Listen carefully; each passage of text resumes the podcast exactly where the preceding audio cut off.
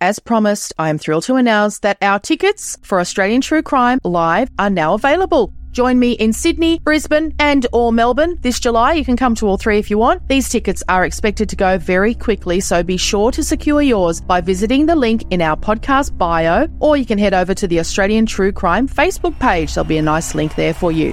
Update for Brisbane Australian true crime fans. Brisbane is almost fully sold out for our live show.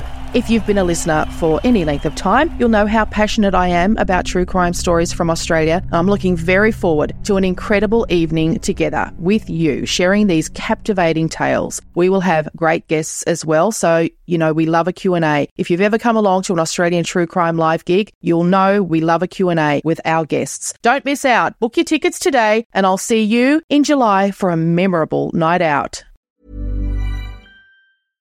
Imagine the softest sheets you've ever felt. Now imagine them getting even softer over time. That's what you'll feel with Boll and Branch's organic cotton sheets. In a recent customer survey, 96% replied that Boll and Branch sheets get softer with every wash. Start getting your best night's sleep in these sheets that get softer and softer for years to come. Try their sheets with a 30-night guarantee. Plus, get 15% off your first order at bollandbranch.com. Code BUTTERY. Exclusions apply. See site for details. Ready to pop the question? The jewelers at BlueNile.com have got sparkle down to a science with beautiful lab grown diamonds worthy of your most brilliant moments. Their lab grown diamonds are independently graded and guaranteed identical to natural diamonds, and they're ready to ship to your door. Go to BlueNile.com and use promo code LISTEN to get $50 off your purchase of $500 or more. That's code LISTEN at BlueNile.com for $50 off. BlueNile.com code LISTEN. Hey, I'm Ryan Reynolds. At Mint Mobile, we like to do the opposite of what Big Wireless does. They charge you a lot, we charge you a little. So naturally, when they announced they'd be raising their prices due to inflation, we decided to deflate our prices due to not hating you. That's right. We're cutting the price of Mint Unlimited from $30 a month to just $15 a month. Give it a try at mintmobile.com slash switch. $45 upfront for three months plus taxes and fees. Promo rate for new customers for limited time. Unlimited more than 40 gigabytes per month. Slows. Full terms at mintmobile.com. Hey, it's Paige DeSorbo from Giggly Squad. High quality fashion without the price tag. Say hello to Quince. I'm snagging high-end essentials like cozy cashmere sweaters, sleek leather jackets, fine jewelry, and so much more. With Quince being 50 to 80% less than similar brands. And they partner with factories that prioritize safe, ethical, and responsible manufacturing. I love that. Luxury quality within reach. Go to quince.com slash style to get free shipping and 365 day returns on your next order. Quince.com slash style.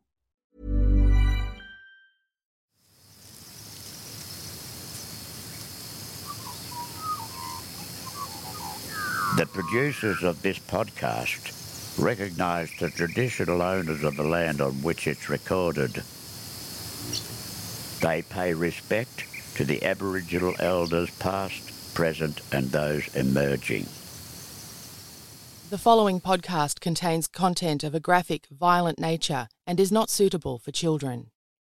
One of the things I really miss is his phone calls to me to talk to me because he used to call us all quite regularly just to see how we're going, how our kids are going, his grandkids are going, what we've been up to, to tell us about things he'd been up to, where he'd been camping, things he'd seen when he was out camping, those sorts of things. So I think we really miss the phone calls from him. Yes. And he would call about, you know, asking questions.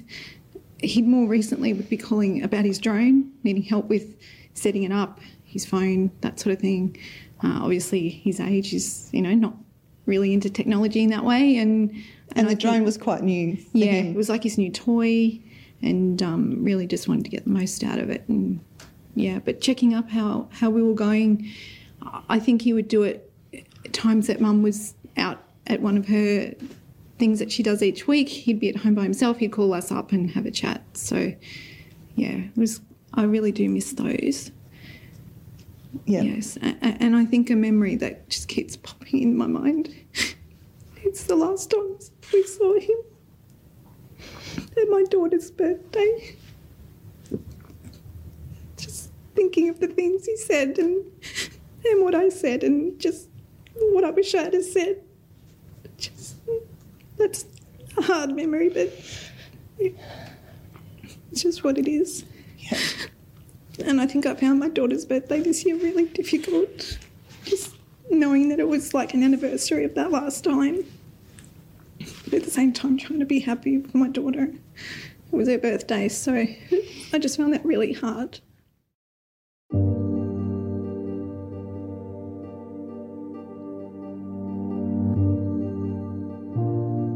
That's Russell Hill's daughters, Debbie and Colleen, speaking to media 20 months after he and his companion Carol Clay disappeared from the Wonnangatta Valley in northeast Victoria.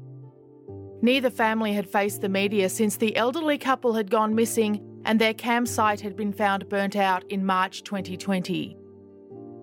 The sisters confirmed that neither they nor their mother had known until police informed them of their father's relationship with Carol Clay. It had been going on for some time, according to Carol's sister, who said the couple had camped in the valley often. According to his daughters, it was a very special place for Russell. He really liked the solitude up there because he doesn't really like big crowds of people. Um, so I think, and he just enjoyed the just being in the environment up there. It's hard. It was hard for him initially when he retired because he, I think he felt a bit lost on what to do with himself because working all working full time, then not working at all is a big change. But um, Yeah, Then I think he found focus, camping. Yeah, Yeah, went to camping. He, you know, bought the best tent he could, all those things. Um, set up his vehicle yeah, set up the vehicle. properly to enjoy it more and be safer overall. Um, I think that's what he really started to really enjoy doing in his retirement. When I was a child, it just seemed like it was really his favourite place. So when he did retire and started to go there camping, it just made sense to us that he would do that. And for him to, um, you know, go back often, it just, it's like that's his place, you know? Yeah. So that's what he definitely thought. Because he would go wrong. and not set a date to return. Like he didn't plan things that way. He would just go with enough things to stay as long as he wanted. Uh, maybe depending on the weather, I, I don't know. But um, yeah, he wouldn't really set a date to return. But as soon as yeah, not really hearing from him is not not usual and worrying. So Yeah. just that regular call that he was planning to be making or did usually make with his radio friends that not happening although you know there's always that chance that you know the radio wasn't working or he was somewhere where it didn't work um, it just wasn't usual and, and i think mum realised that and and started to get worried and that's when Yeah, when for it all to, started yeah, for her to be worried, it really meant a lot. Over the months, many theories had been tabled as to what might have happened to Russell Hill and Carol Clay. Rumours of accidental shootings by deer hunters, hooligans with illegal firearms, and of course, the spooky Button Man, who's said to creep around the mountains, appearing in people's campsites unannounced, even taking photos of them with their own cameras while they sleep. All of this adds to the terrible trauma and ambiguous loss of the families of the missing, who can't help but consider every possibility. You've got to stop thinking about them too much because you can go too far in your mind. Ridiculous. And you're guessing because we know nothing mm. About what happened. It's just left a real big hole, deep hole inside without him. Yeah.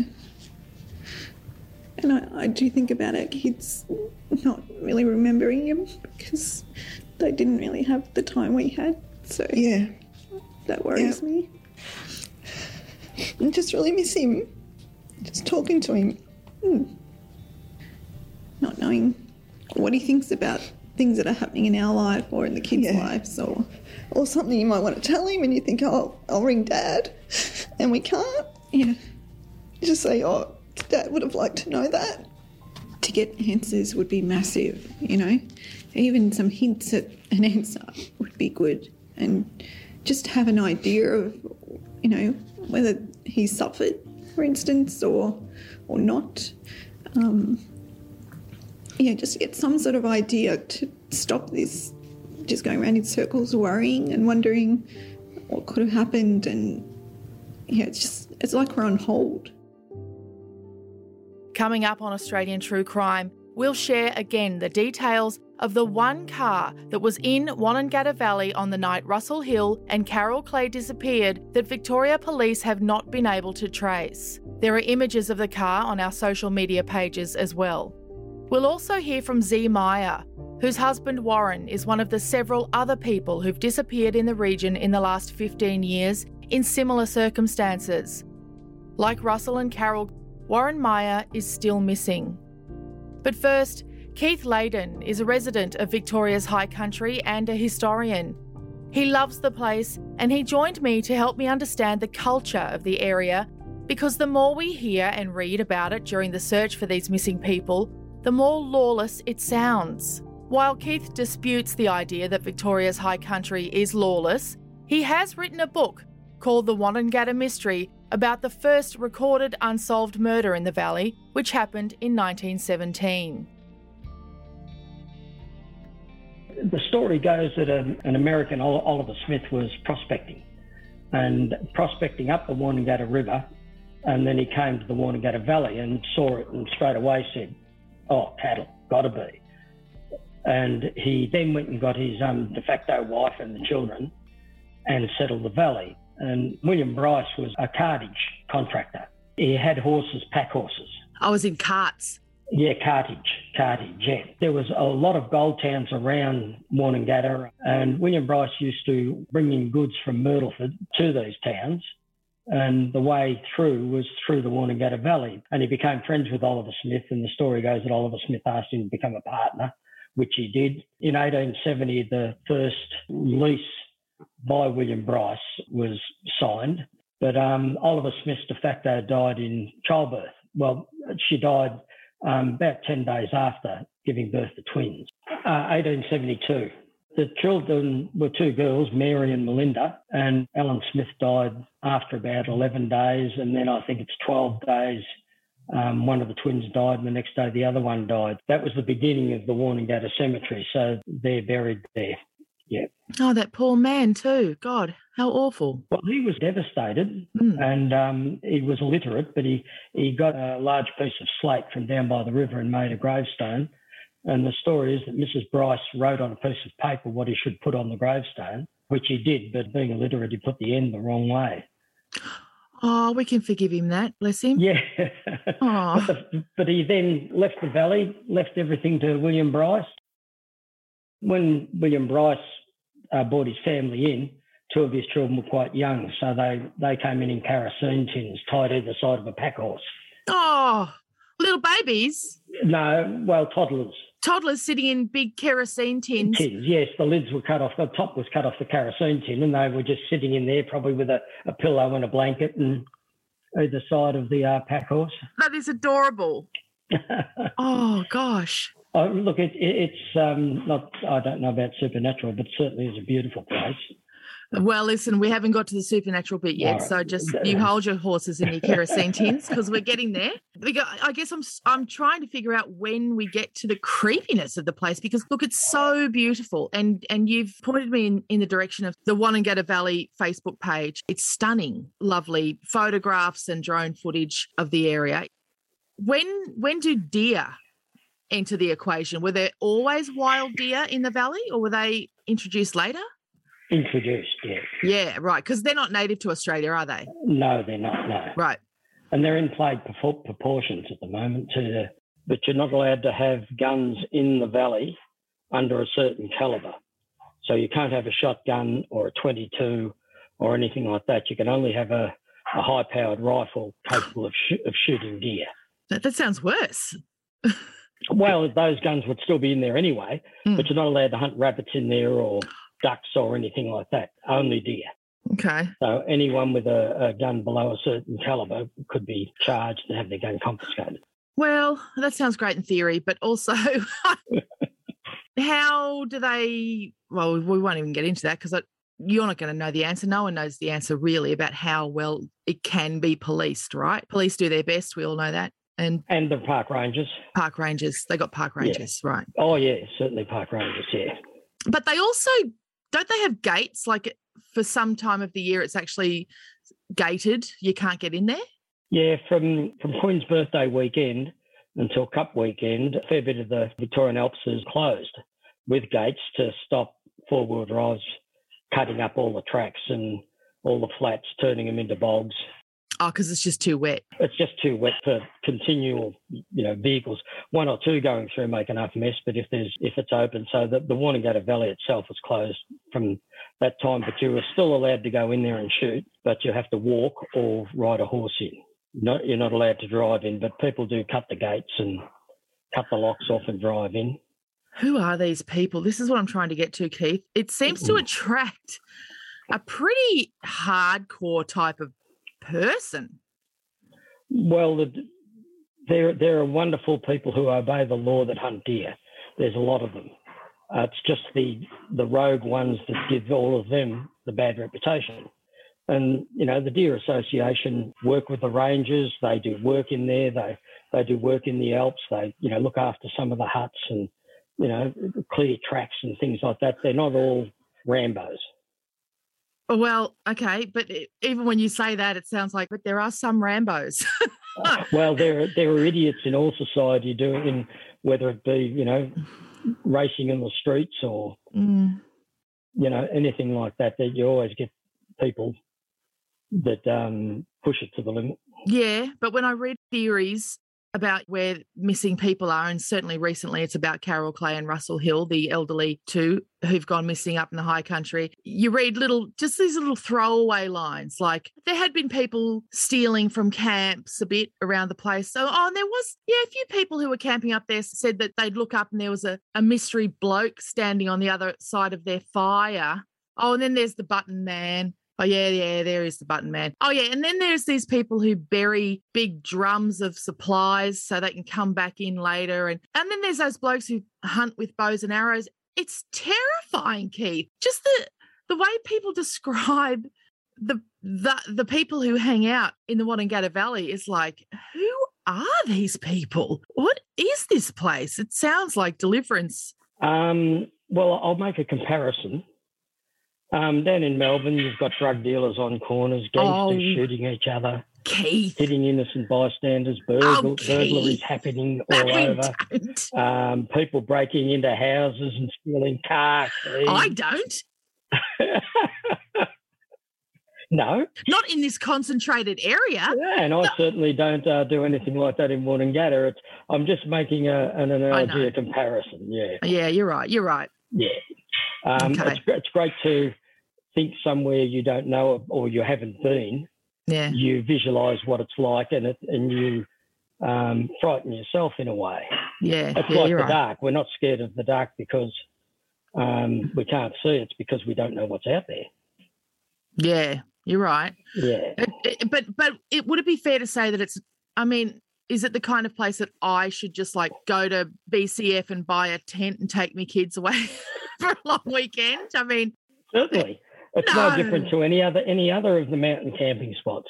Um, it's you know when I say it's no different, it is, of course it's different, but there's uh, you know there has been you know a bit of a mystery in the last couple of years, but before that, um, uh, well, it was over hundred years before anything else that was of note happened in the valley. Because they talk, I mean, they talk about poachers. People say, "Oh, poachers got them," and all this stuff about what would you be poaching in Wonnangatta? There's nothing in there but wild animals and um, people. That's that's what. So there's there's nothing to poach. that's what I don't understand. Uh, is it are they poaching deer? And then if so, isn't it legal to hunt deer, or is there a time of year where it's not, or something? What's the story with that?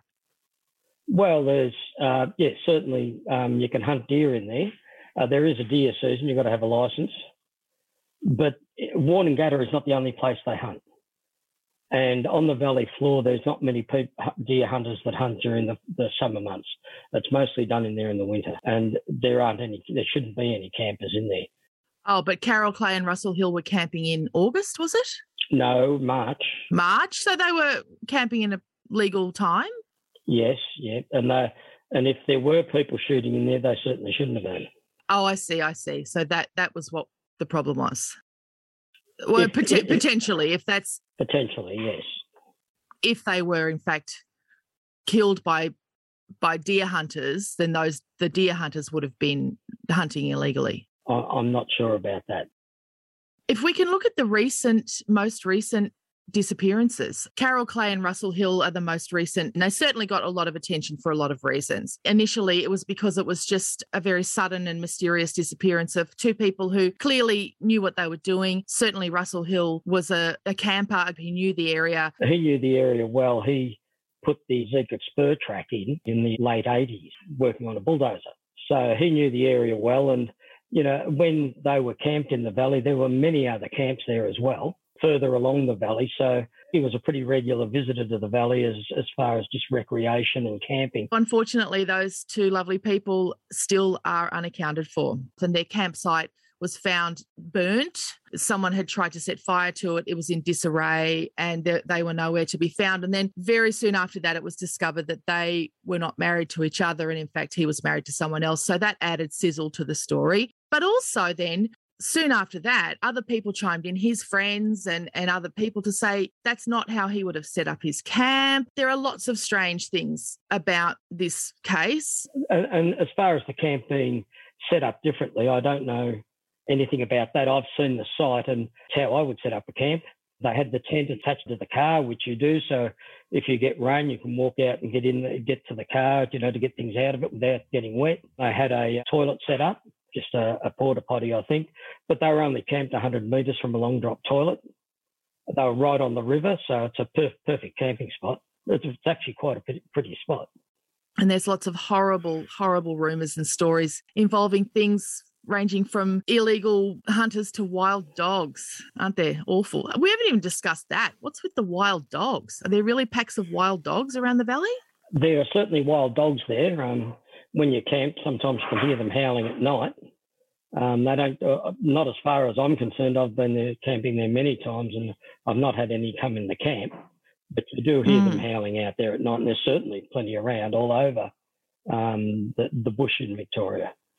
Well, the suggestion is not so much that they would attack and kill anybody as it is that if, God forbid, you, if you had an accident, let's say, that they may take care of your remains.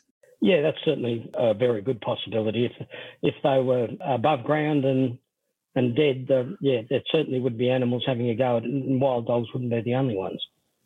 No, absolutely. In the wilderness, animals will take care of your remains pretty quickly. The Button Man. Let's discuss the Button Man. Again, initially a very salacious part of the story. Everyone was very excited about this eccentric guy, and they created a boogeyman out of him really quickly and effectively in the media. What's your understanding of this person? Have you ever met him? No, I- I've never met him, but I have seen him in in town, and his name, his nickname is Buttons, which uh, got expanded by media into the Button Man because it sounds sounds much more mysterious. Doesn't it? And scary. As I understand it, he's in his seventies, um, a bird watcher, and he um, sends information onto one of the universities in Melbourne. Um, he lives in Melbourne, comes up for six months of the year, and lives in in the mountains, and um, yeah, gets around. Um, he uh, can appear in your camp at times. Uh, apparently, stay for a cup of tea and then head off. No trouble at all. I think when the police interviewed him, I think it might have been as much as anything as to find out what he'd seen, not what he was involved in. That's reiterated by a number of locals as well. And certainly that characterization that he's a pretty gentle soul who's a bird watcher. I think he, uh, he he's certainly a little bit eccentric. There's no doubt about that. And that's not a crime. No, no, it's not a crime to be different. I hope it's not. Otherwise, I'm in a lot of trouble. Keith, William Bryce died in 1910. our carriager who who bought the first freeholds there in the beautiful valley. Yeah, and bought his family with his children in the kerosene tins. Yeah. Um, but by then it was a, quite a large and successful property. The army were buying their horses. A lot of the horses from Wonnangatta were used in the First World War, and their cattle was bringing top price at the markets. When he died, he uh, he left the station to one daughter and son, Mm. not to his wife, Oh, which was how come? Well, I think it was probably, from what I understand, it was a bit of a custom at the time. Oh, yeah. But um, Mrs. Bryce had two daughters buried in the cemetery. and she wanted to be buried with them. So the the children agreed not to sell the station until after she passed away, so she could be buried in the um, cemetery, Mm. which she did in 1914. Her funeral was attended by quite a lot of people in the area. It was quite a large funeral, and she was buried with her daughter Jessie, who died at 21 from consumption, which is now tuberculosis, as we call it. Yeah. When they sold the property, a partnership of Arthur Phillips and Jeffrey Ritchie from Mansfield, they were two big property owners in Mansfield, bought it and installed a fellow Jim Barclay as a manager. Around uh, nine, late 1917, Jim Barclay employed a cook come handyman helper by the name of John Bamford. Two weeks after he started, after John Bamford started, they both rode to Talbotville to vote in the referendum for conscription for the First World War. Uh, they stayed the night there with a, uh, the post office owner there, Albert Stout, and left in the morning. And that was the last time they were seen alive, except by the people that killed them. A neighbour, Harry Smith, was a friend of Barclay's. He lived at he lived at Eagle Vale. He rode over the mountains into Wonnangatta regularly, and he used to bring Barclay's mail, which he would get from Talbotville. It was a common thing in the mountains that if you were going past someone's farm or property you, uh, and you were going through town, you'd pick up their mail. When Smith got to the homestead, the homestead was empty, and there was a note written on the door in chalk, "Home tonight." So he stayed the night. No one came, so he left the mail on the table and rode back to Eagle Vale. A month later, he came back again, and the mail was still where he'd left it.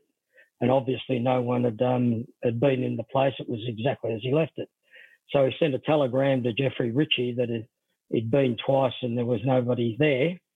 Jeffrey Ritchie rode over from Mansfield to Wonnangatta and then on to Eagle Vale, and they went back to Wonnangatta to search. And about a quarter of a mile from the homestead, they were riding along the creek bed there and noticed a um, red blanket. And when they got closer, there was a skull sticking out of the sand. Oh no. And they thought the skull was just sitting there on its own, so they got a stick to roll it over, but it was attached to the body still, and the body was buried in the sand. And that was the manager, Jim Barclay. Mm. They let the police know, and John Bamford was nowhere to be found. His clothes were in a mess on the floor. Looked like he got changed really quickly and taken off. His horse was missing. They put out a warrant for his arrest.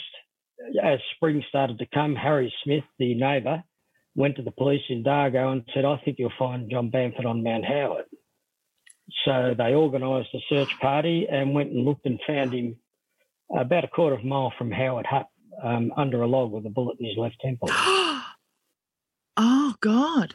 And uh, an autopsy report showed that he'd been dead about nine months. So it's about the same time Barclay was killed.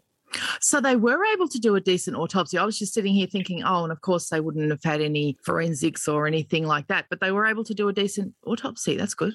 Yeah, they did it on a table in the Dargo pub. Yeah, but sure? But at least they were able to do it. yes, and Barclay's um, autopsy was done at the Mansfield Hospital. And then an inquest was held at the Mansfield Courthouse into his death. Mm. It was established to have been shot in the back with his own shotgun. Um, and Bamford had been shot in the temple with probably Barclay's pistol. So whoever did it used two weapons that were already on the property. yeah. Any theories as to who did it? Oh, there was a lot of theories, cattle cattle theft, Mm. but um, the the list of things missing from the station, the only stock missing was uh, the horse Thelma that Bamford was riding. There were no cattle listed as stolen, and and the list was put together by um, Arthur Phillips, the owner, so he would know how many, you know, head of stock he had there and so forth. So And you'd think if they killed them both, there's nothing stopping them from taking all the cattle. yes, that's right. You know, um, some checks were stolen out of Barclay's um, checkbook. His suit was stolen. Um, yeah, there were a few other things missing, just bits and pieces. Uh, I think that might have been done to try and make it look like a burglary. But there was also um, a rumour that he was um, seeing a woman regularly and that possibly the family weren't happy about it. There's even been rumours that um, a jealous husband wasn't happy. But um, again, rumours.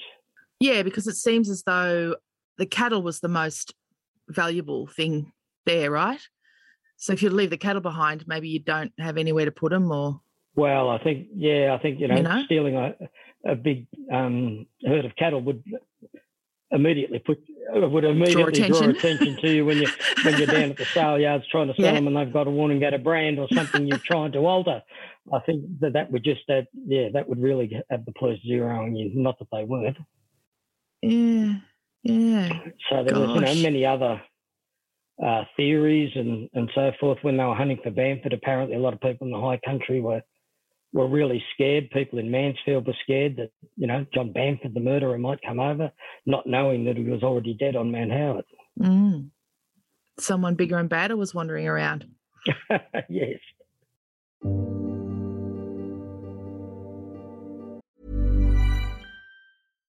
One size fits all seemed like a good idea for clothes. Nice dress. Uh, it's a it's a t-shirt. Until you tried it on.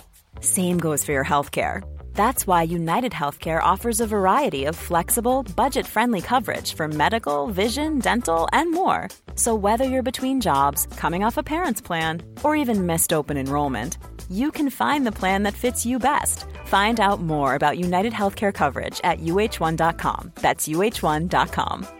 Hey, I'm Ryan Reynolds. At Mint Mobile, we like to do the opposite of what Big Wireless does. They charge you a lot we charge you a little. So naturally, when they announced they'd be raising their prices due to inflation, we decided to deflate our prices due to not hating you. That's right. We're cutting the price of Mint Unlimited from $30 a month to just $15 a month. Give it a try at mintmobile.com slash switch. $45 upfront for three months plus taxes and fees. Promote for new customers for limited time. Unlimited more than 40 gigabytes per month. Slows. Full terms at mintmobile.com. Hey there, it's Michelle Norris. I'm host of a podcast called Your Mama's Kitchen. When I travel, I'm usually looking for a way to find a taste of home when I'm not at home. And one of the things I love to do when I am at home is entertain. And Airbnb allows me to do that. When I was in California recently, I rented a house that had a great kitchen. And when we were sitting around the table, we we're all thinking, we're in someone else's house. Someone could be in all of our homes as well. If you have a home, but you're not always at home, you have an Airbnb. Your home might be worth more than you think. Find out how much at airbnb.com/slash host.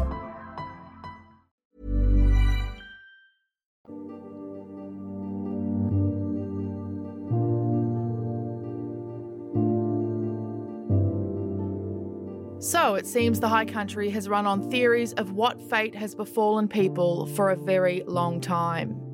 Coming up on Australian True Crime, we hear from Z Meyer, whose husband Warren disappeared from there in 2018, amidst rumours that sound like the plot of a horror movie, and he's still missing. While rumours have circulated for over a year and a half now about what happened to Russell Hill and Carol Clay in March 2020, Missing Persons Squad boss Detective Inspector Andrew Stamper spoke to 60 Minutes just days ago about the theory he and his Victoria Police colleagues have pieced together. It hinges on the one car that was in Wonnangatta Valley on the night Russell and Carol disappeared that they've not been able to track down and identify. Police have CCTV images of the vehicle and an artist's impression. The driver of this car is literally the only known person who was in the vicinity on that night whom police haven't interviewed about the matter. We believe it's a mid 90s Nissan Patrol. This one is dark blue. It's got the, the roof rack, the side steps, obviously the off road tyres, and, and the bull bar. Uh, it has a trailer on it, which is a fairly standard trailer, mm. but the wheels are, uh, are off road wheels. On the night Russell and Carol disappeared, witnesses saw a vehicle that matched this description parked near the campsite. Then heard it leaving around midnight before getting caught on a closed road.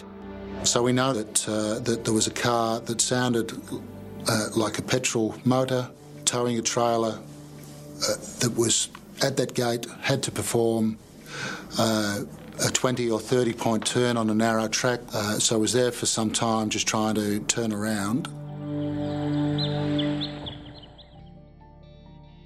The images of that car are on our Facebook and Instagram accounts, and if you have any information, you should contact Crime Stoppers immediately on 1800 333 000. Z Meyer and her family have searched tirelessly for her husband, Warren Meyer, since he went missing on Easter Sunday 2008 after setting out for a hike in Victoria's high country. Warren's disappearance drew outlandish rumours for many years because it coincided with several real events that sounded like plot lines from a teen horror movie. On the same Easter long weekend in 2008 that Warren went missing, a large marijuana plantation was known to be growing in the area. A patient with homicidal tendencies escaped from a nearby psychiatric hospital, and illegal automatic gunfire was heard reverberating around the hills. Warren's wife Z agreed to talk to me about her experience. I couldn't help but start with an apology. After all, I imagine it must be very tiring going over it all again. It is an exhausting process, but um, because we believe others have taken Warren's life, and we've had so little support from authorities um, that I feel I need to speak up, especially with this high country um, saga. That's a funny word to use, but I really believe there are people out there who are cowboys with guns, and we believe that's what's uh, basically what's happened to Warren, you know, working on high probability. I was just speaking to a, an historian from up that way. Keith Layden is his name. I'm sure you've seen him in, in different reports. He loves the area. And so he'll talk to people about it, you know. And he's sort of of the attitude of, oh, well, there's bad people everywhere and there's cowboys everywhere. But I say to him, no, mate, no, this is like, th- this to the rest of us, the rest of the world sounds extreme. Would you agree? Oh, exactly. And this attitude that you're saying with him referencing all of that, it shows you just how it's being ignored. And I think if there were, like in our case, if there was this out of control shooting with uh, military style weapons, you could imagine if that was happening in a suburb in Melbourne. Yeah, and he says, oh, well, yeah, but in Melbourne, you've got robberies and you've got home invasions and all that. And I'm like, no, mate. Yeah, but the, we do have um, yeah, but... crime in big cities. But uh, crime doesn't take a holiday in the country. Just because it's the country doesn't mean it's an ideal um, setting. And I think that uh, these cowboys with guns have got away with it for uh, too long. And I think Warren has unfortunately hiked early, come across this very extreme event. I don't think they expected him to be there and I feel perhaps it's been an accidental um, shooting of him. Well, of course. I mean, because there's no way that Warren, you know, was involved in anything um, going on in, up there in a similar way to the way that these other people who've gone missing weren't involved in anything. Uh, they were on holidays or they were hiking or they were camping or whatever. So, what have you learned about the goings on in the, in Victoria's high country? You similarly had no idea about what was who these people are, who these other people who who use this area for for other means. What do you know about it now? Well, I think that um, where Warren went walking is on the doorstep of Melbourne. It's a well known. There's a couple of well known hiking tracks to hikers, not necessarily understood by these people, but we understand they were camping 200 metres from where Warren parked his car. Now, that in itself should have been investigated. That campsite should have been investigated. And it's when you say these people, who are you referring to, by the way? The uh, shooters. I should go back. The landowners have um, nominated this campsite as a probable place where these people were camping over Easter. I think probably these people didn't realise that it wasn't as remote as they thought. And dotted all around there are, are residences. Narbethong's a couple of k's away. Healesville's just 17 minutes drive away. Like it, it isn't like the Wonnangatta area. It's uh, quite populated uh, in a way, it's sort of hidden by the forest there. But so it feels really isolated. It feels like you you you get there and there's because of the foliage, because of the trees and and everything there, you feel like you're a million miles from anybody. But actually, there's people, a lot of people living close by, and a lot of other people using it recreationally, particularly over Easter long weekend.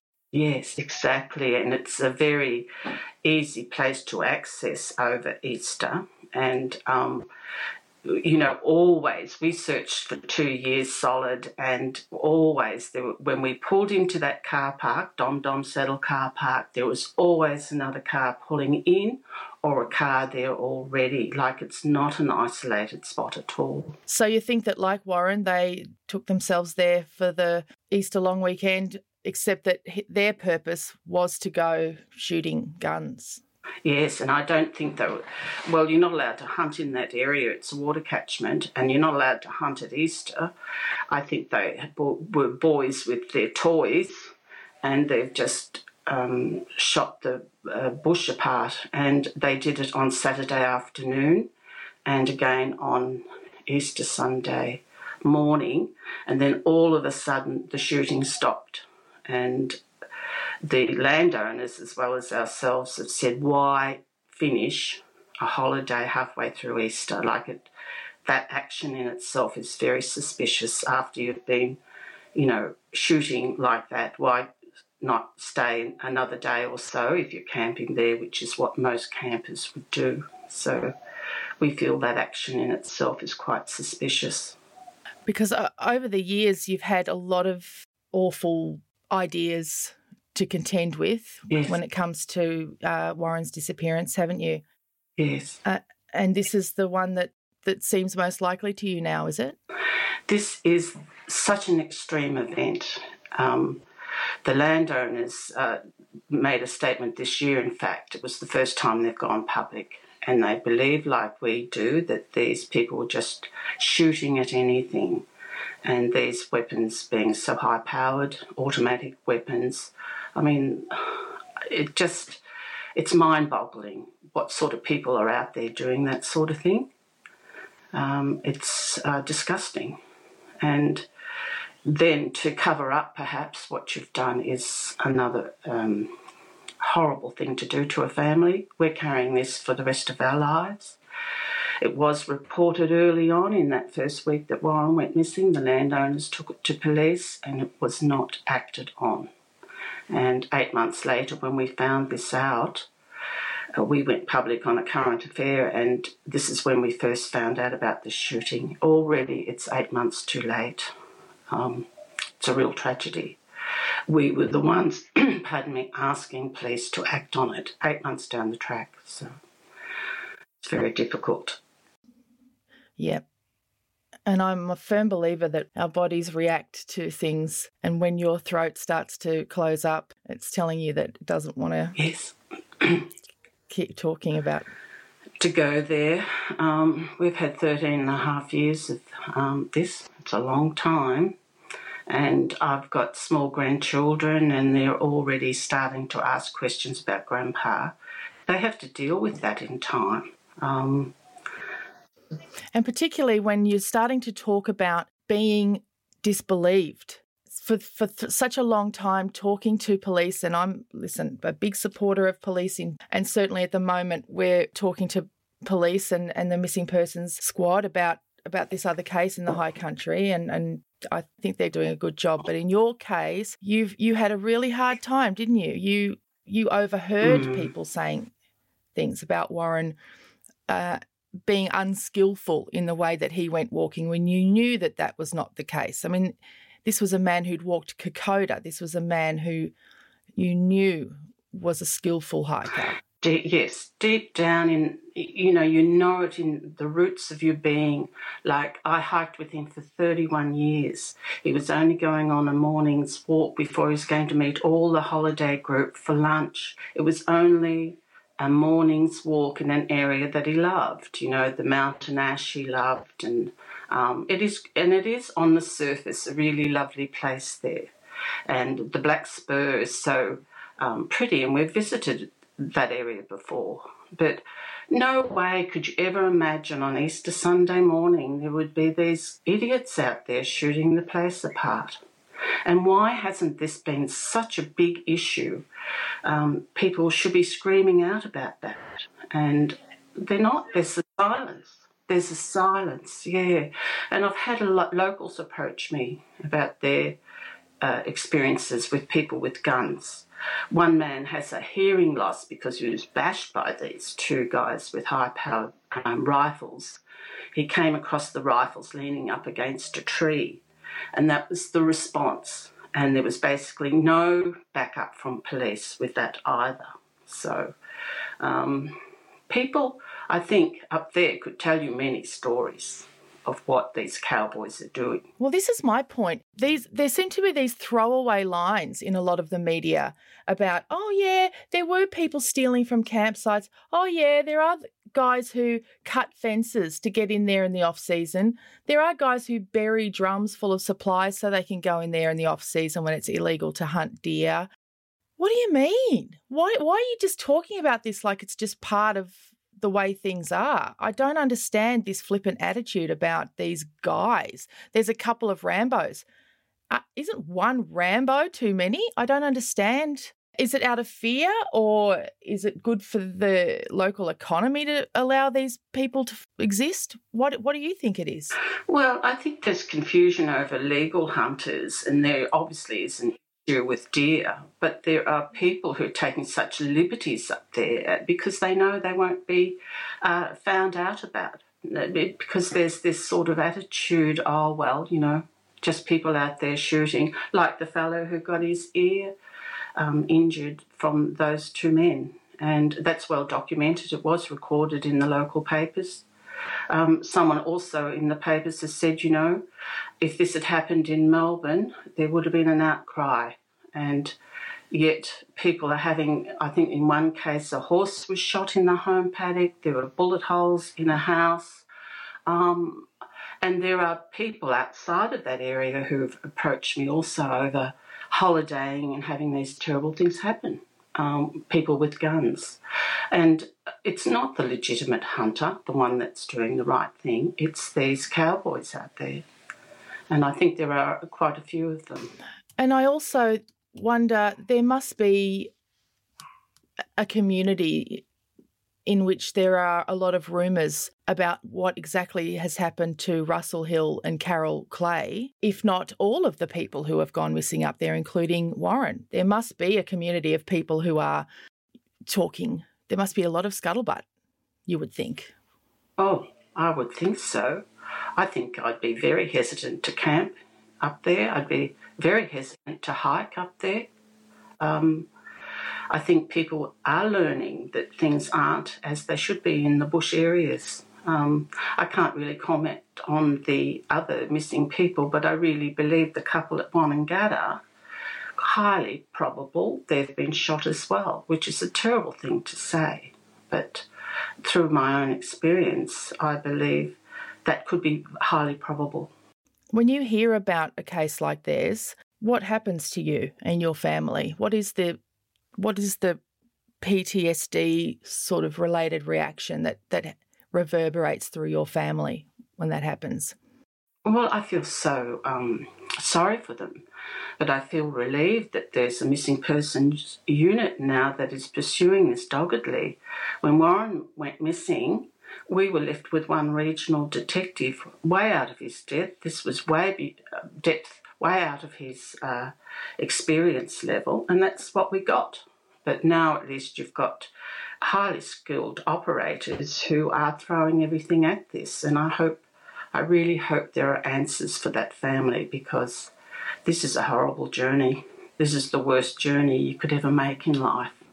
So, really, it was really down to you. I know you and your family, Warren's brother, and your children still search the forest yeah, it's it's not Warren's brother. It's actually my brother. It's your brother. Yes, my brother Alan, who's a, has been a real hero in this, and uh, because we were basically left on our own, we searched for two years, and it's not easy out there. We had to bush bash because we believed that his he could have been dragged in. That was quite a feasible thing. Um, to think about.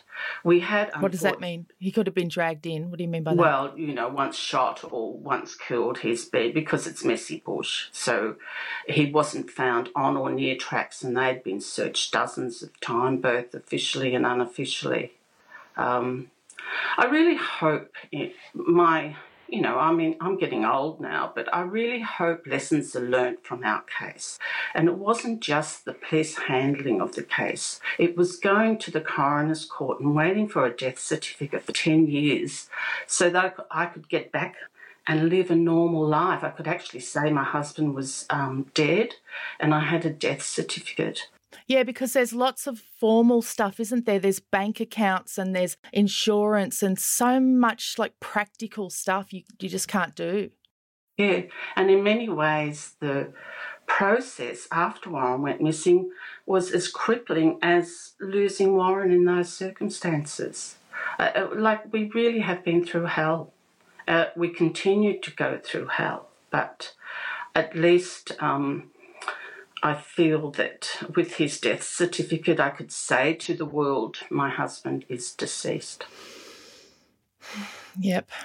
And now I know that you've got a, a retired detective who is just takes it upon himself to help families like yours, Valentine Smith. You're working with him now to try and get an inquest. Is that true?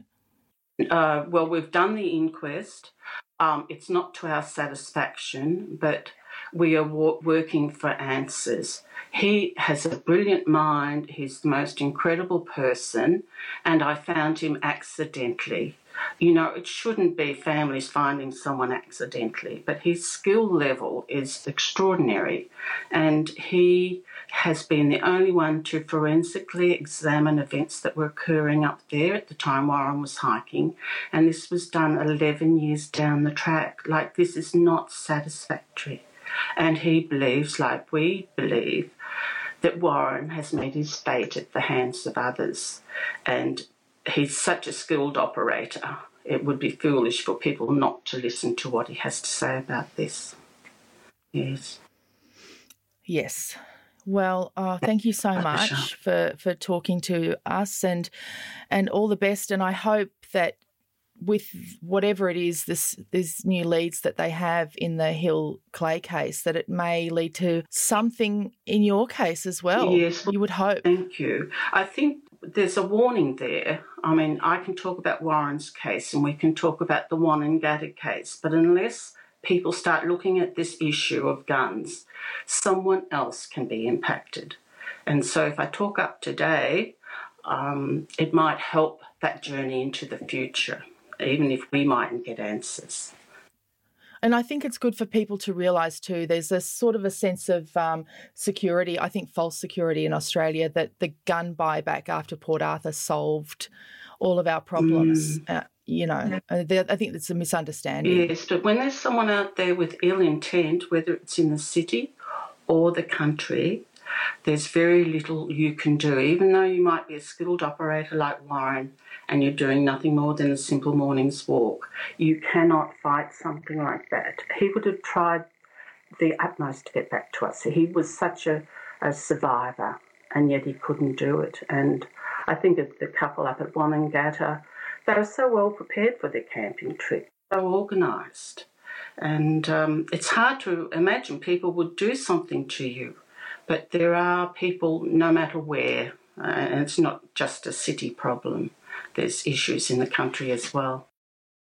Warren and I, because we camped a lot, we actually were camping up near Jamieson somewhere um, over a holiday period, and we drove in, and there were all these um, men gathered around a campfire. Like the temperature was well in the 30s. They had this big roaring fire, and they started drinking. And then, as soon as the sun went down, they were just sitting there shooting um, off randomly. And Warren and I pitched a tent and we dragged it off the embankment, took it down to, to the beside the river as a protection from those people. So we've actually experienced it prior to Warren going missing and having this big question mark about shooting. You'll find more information about Warren Meyer's disappearance on our social media, as well as the latest about Russell Hill and Carol Clay. Thank you to our guests Z Meyer and Keith Layden, and thank you for downloading this episode of Australian True Crime. We'll be back next week.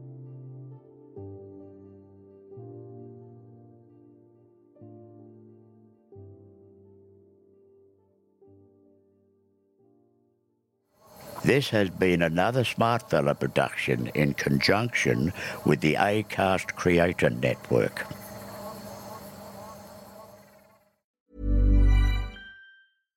Imagine the softest sheets you've ever felt. Now imagine them getting even softer over time. That's what you'll feel with Boll and Branch's organic cotton sheets. In a recent customer survey, 96% replied that Bowl and Branch sheets get softer with every wash. Start getting your best night's sleep in these sheets that get softer and softer for years to come. Try their sheets with a 30-night guarantee. Plus, get 15% off your first order at bollandbranch.com. Code BUTTERY. Exclusions apply. See site for details.